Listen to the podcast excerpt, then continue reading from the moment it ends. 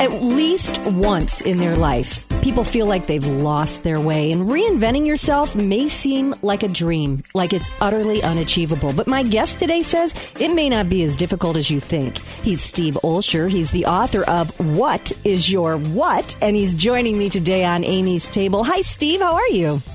Great. How you doing? Good. So you say there is one thing, just one thing that prevents someone from living a life of happiness, fulfillment, and purpose. And you got to tell us, what is it?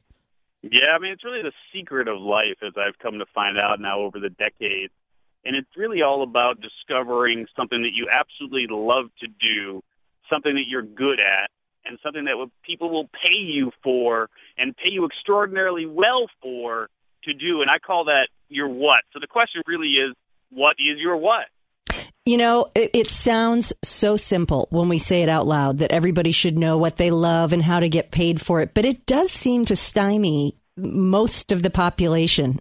And and I, I, I don't know how, how do you discover that what is your what? It seems like it would be obvious to us, but how do you yeah, figure that out? No, I mean, look, and I can tell you hands down that ninety-eight and change of the population doesn't meet the criteria at all as I've defined, but you know, discovering your what is it really involves three particular individual steps that, that start with, number one, being clear on what your inherent gifts are. I mean, that that's the first part of the equation. And in the book, What is Your What?, I take you through that process of bringing those inherent gifts to the surface. The second step is then understanding the vehicle that you'll use to share those gifts with the world. So if you're, you know, maybe your gift is communication, because obviously you do radio and other things along the, the lines of communication, then the vehicle that you use is, is radio or mass media or something of that nature. And then the third piece are the people that you're most compelled to serve. And honestly, the majority of the world will go through life without ever defining one piece of the puzzle, let alone all three. Well, do you think that happens because people sell themselves short? Like they think I couldn't possibly live this life that I dream for, yearn for, so I'm just going to live my life half asleep and, and just make do. I mean, do you think people cut themselves short? No, for sure. And the reality is that we just don't do a very good job of educating people. I mean, what we do is we teach them how to read and write and do some math, but we don't really teach people how to live. Mm-hmm. And so, yeah, I mean, absolutely. And, and, and as responsibilities and obligations start to pile up, you begin to make distasteful compromises that really shift you away from who you inherently are and the gifts that you've been given. You know, it's funny. I, I don't know what I might have been taught as a kid or, or what I might have picked up along the way, but I will never forget I took a job when I first moved to another city. I moved to Chicago and I took a job and there was training involved. And I met my husband for lunch on the day of the training and I said to him, I can't go back. This is so not me. And I just knew like that that was not where I belonged. And I quit in the middle of the training day, which sounds so irresponsible. But basically, based on what you're saying, it was totally responsible. It was completely responsible, not only to yourself, but to the organization as well, because, I mean, clearly you would have had one foot out the door. So, yeah. You know, reality is, though, most people aren't nearly that strong. You had, a, I mean, it was like, you know, it was like the bat phone, you know, I mean, it, it was ringing you, you had to pick it up. And, you know, that's like your soul kicking you in the gut saying, get out of here. And unfortunately, far too many people just ignore that, that, that call, if you will, where they're saying, hey, you know, you're in the wrong place at the wrong time. And unfortunately, a lot of people just ignore it and really tell that voice to, I call it the voice of conjecture. And I mean, you just tell it to shut up. You know, that is so interesting. So it's not that anybody's not getting that bat phone call that you bring up or that voice of conjecture. Everybody's getting it. It's just that some people are choosing not to listen to it. Is that accurate? You know, and and before I start getting hate mail, you know, it's not I know. Always, it's not a matter of always not listening to it because, you know, look, life throws you obligations, life throws right. you responsibilities, and someone's got to take out the trash. You know, I mean, you got to do what you got to do to make ends meet. But the idea here is that at some point, you really do need to figure out what the bigger picture is and understand that what you're doing now is temporary. Uh, that's well put. It's getting you to that place as long as you're continuing to try to listen. Well, you mention in the book, What is Your What?, that you've got to spend some quiet time. So how, how critical do you think quiet time is, is to hearing that ring from the bat phone? Well, I mean, quiet time scares the hell out of most of us. It's just, you know, there, there's nothing human beings hate more than silence. It's just it's just how we're built. And so what I've found out over the years now is that it's amazing how many people just always have something going. You know, whether it's the radio or the T V or the internet or, or a phone call or, you know what, we just don't spend enough time really going within to understand who we are and how we're naturally wired to excel. Probably because, number one, we've never really been taught to do that. But number two, for a lot of us, it's just scary as all get out. Mm-hmm. But critical. So that's one of the things you say, schedule some time to, to, to be introspective, to be able to, to hear what what is your what right from the horse's mouth. And you are, in this case, the horse, right? Right. Well, and, and you know, I'm not one of those woo-woo kind of flowery kind of people. I'm not going to say go meditate on a rock for thirty years and...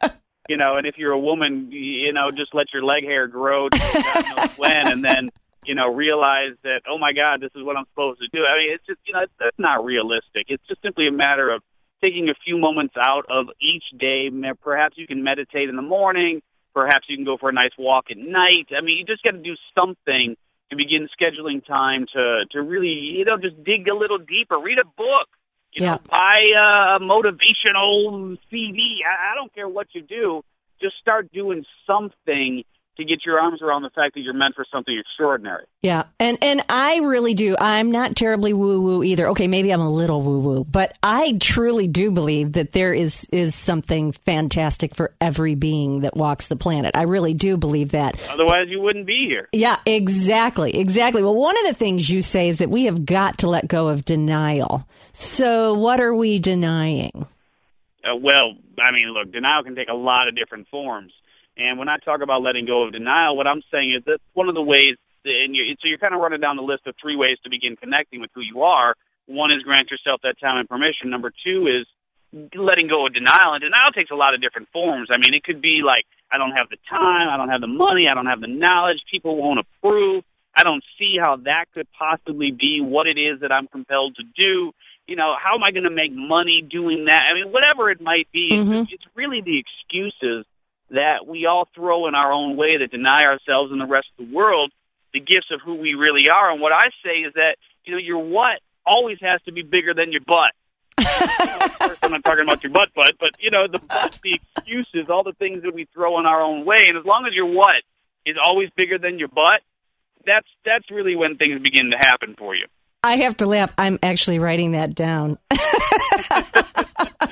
And you know what? I'm going to say that to my kids so many times, they're going to hate you soon. Talk about that hate mail. You blame, yeah, blame it on me. I don't know. My kids already hate me. I might as well have more kids hate me. That is very good, though. I like that. Your what has got to be bigger than your butt. If you're just joining us, we're speaking with Steve Olsher. He is the author of What is Your What? So that's important, letting go of the denial. And then you say, last point here on the three steps that you really think we need to take is vigorously explore our past. So how do we do that?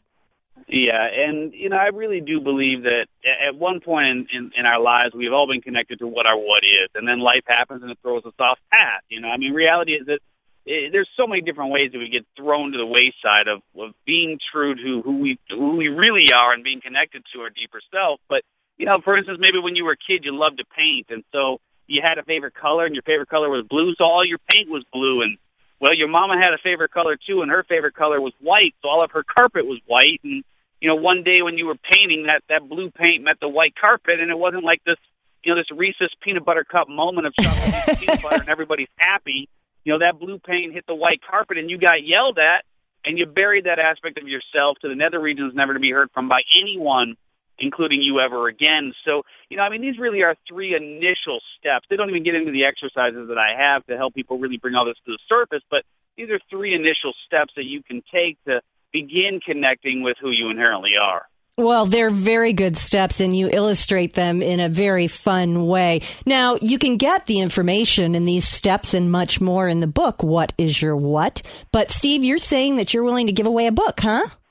I give away the book for free, so all you got to do is go to whatisyourwhat.com forward slash free. So whatisyourwhat.com forward slash free and you can grab yourself a free copy. Very cool. I'll make sure to put that on amys table dot com and on Facebook as well, but you can find more about Steve also at his website, which is Steve Olsher dot com. Steve, thank you so much. I'm going to go think about what is my what, and I'm going to make sure that it's bigger than my butt. Yay. Thanks, Steve.